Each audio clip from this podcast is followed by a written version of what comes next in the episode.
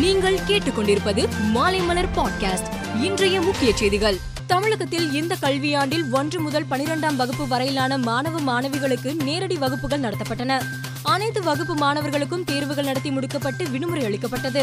இந்நிலையில் தேர்வு எழுதி முடிவுக்காக காத்திருக்கும் அனைத்து ஒன்பதாம் வகுப்பு மாணவர்களும் தேர்ச்சி பெறுவதாக பள்ளி கல்வித்துறை அறிவிப்பு வெளியிட்டது. பள்ளி கல்வித்துறையின் இந்த உத்தரவால் ஒன்பதாம் வகுப்பு மாணவர்கள் அனைவரும் மகிழ்ச்சி அடைந்துள்ளனர். சென்னை காமராஜர் சாலையில் மாற்றுத்திறனாளிகள் அருங்காட்சியகத்தை முதல்வர் மு ஸ்டாலின் திறந்து வைத்தார். இந்த அருங்காட்சியகத்தில் மாற்றுத்திறனாளிகளுக்கு தடையற்ற சூழலுடன் வசிக்கக்கூடிய மாதிரி இல்லம் வடிவமைக்கப்பட்டது. இந்தியாவிலேயே முதல் முறையாக தமிழ்நாட்டில் மாற்றுத்திறனாளிகள் தாங்கள் பயன்படுத்த விரும்பும் உதவி உபகரணங்கள் வகை மாதிரியின் தேர்வினை வழங்கும் வகையில் நேரடி மானியம் வழங்கும் திட்டத்தை முதல்வர் மு ஸ்டாலின் தொடங்கி வைத்தார். சென்னை போலீஸ் கமிஷனர் அலுவலகத்தில் முன்னாள் அமைச்சர் டி ஜெயக்குமார் செய்தியாளர்களை சந்தித்தார். அதிமுகவை மீட்டெடுப்பேன் என்று சசிகலா கூறியுள்ளார்.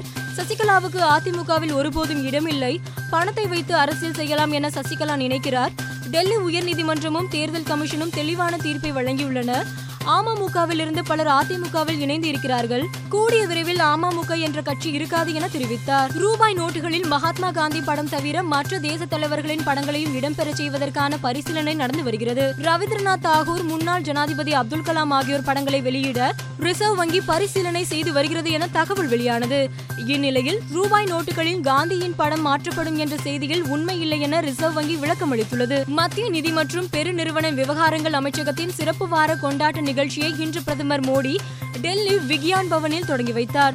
பார்வை குறைபாடு உள்ளவர்கள் எளிதில் கண்டறியும் வகையில் ஒன்று இரண்டு ஐந்து பத்து மற்றும் இருபது ரூபாய் நாணயங்களின் சிறப்பு தொகுப்பை வெளியிட்டார்.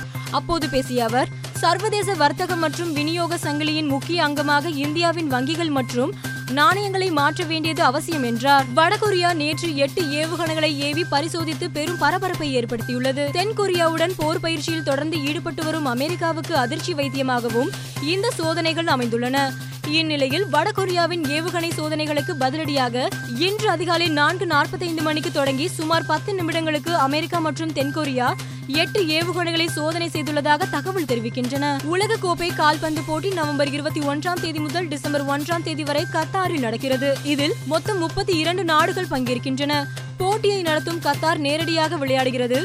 இப்போட்டிக்கு மூன்று நாடுகள் தகுதி பெற வேண்டிய நிலையில் ஐரோப்பா கண்டத்தில் இருந்து வேல்ஸ் அணி தகுதி பெற்றது. அறுபத்தி நான்கு ஆண்டுகளுக்கு பிறகு வேல்ஸ் அணி உலக கோப்பை கால்பந்து போட்டிக்கு தகுதி பெற்றுள்ளது. உலக கோப்பை கால்பந்து போட்டிக்கு இன்னும் இரண்டு நாடுகள் தகுதி பெற வேண்டியுள்ளது. வாட்ஸ்அப் பயனர்கள் இரண்டு ஜிபி வரையிலான மீடியா ஃபைல்களை ஷேர் செய்யும் அசத்தலான புது அம்சம் அறிமுகப்படுத்தப்பட்டுள்ளது. பல கட்டங்களாக இந்த அம்சத்தை அந்நிறுவனம் வெளியிட்டு வருகிறது. வரும் வாரங்களில் அனைத்து பயனர்களுக்கும் இது கிடைக்கும் என எதிர்பார்க்கப்படுகிறது. பெரிய அளவிலான ஃபைல்கள் அனுப்பும் போது வைஃபையை பயன்படுத்தும்படி பயனர்களுக்கு பரிந்துரை செய்த வாட்ஸ்அப் நிறுவனம் சிறு வணிகங்கள் பள்ளி குழுக்களுக்கு இது உதவியாக இருக்கும் என்றது மேலும் செய்திகளுக்கு மாலைமலர் டாட் காமை பாருங்கள்.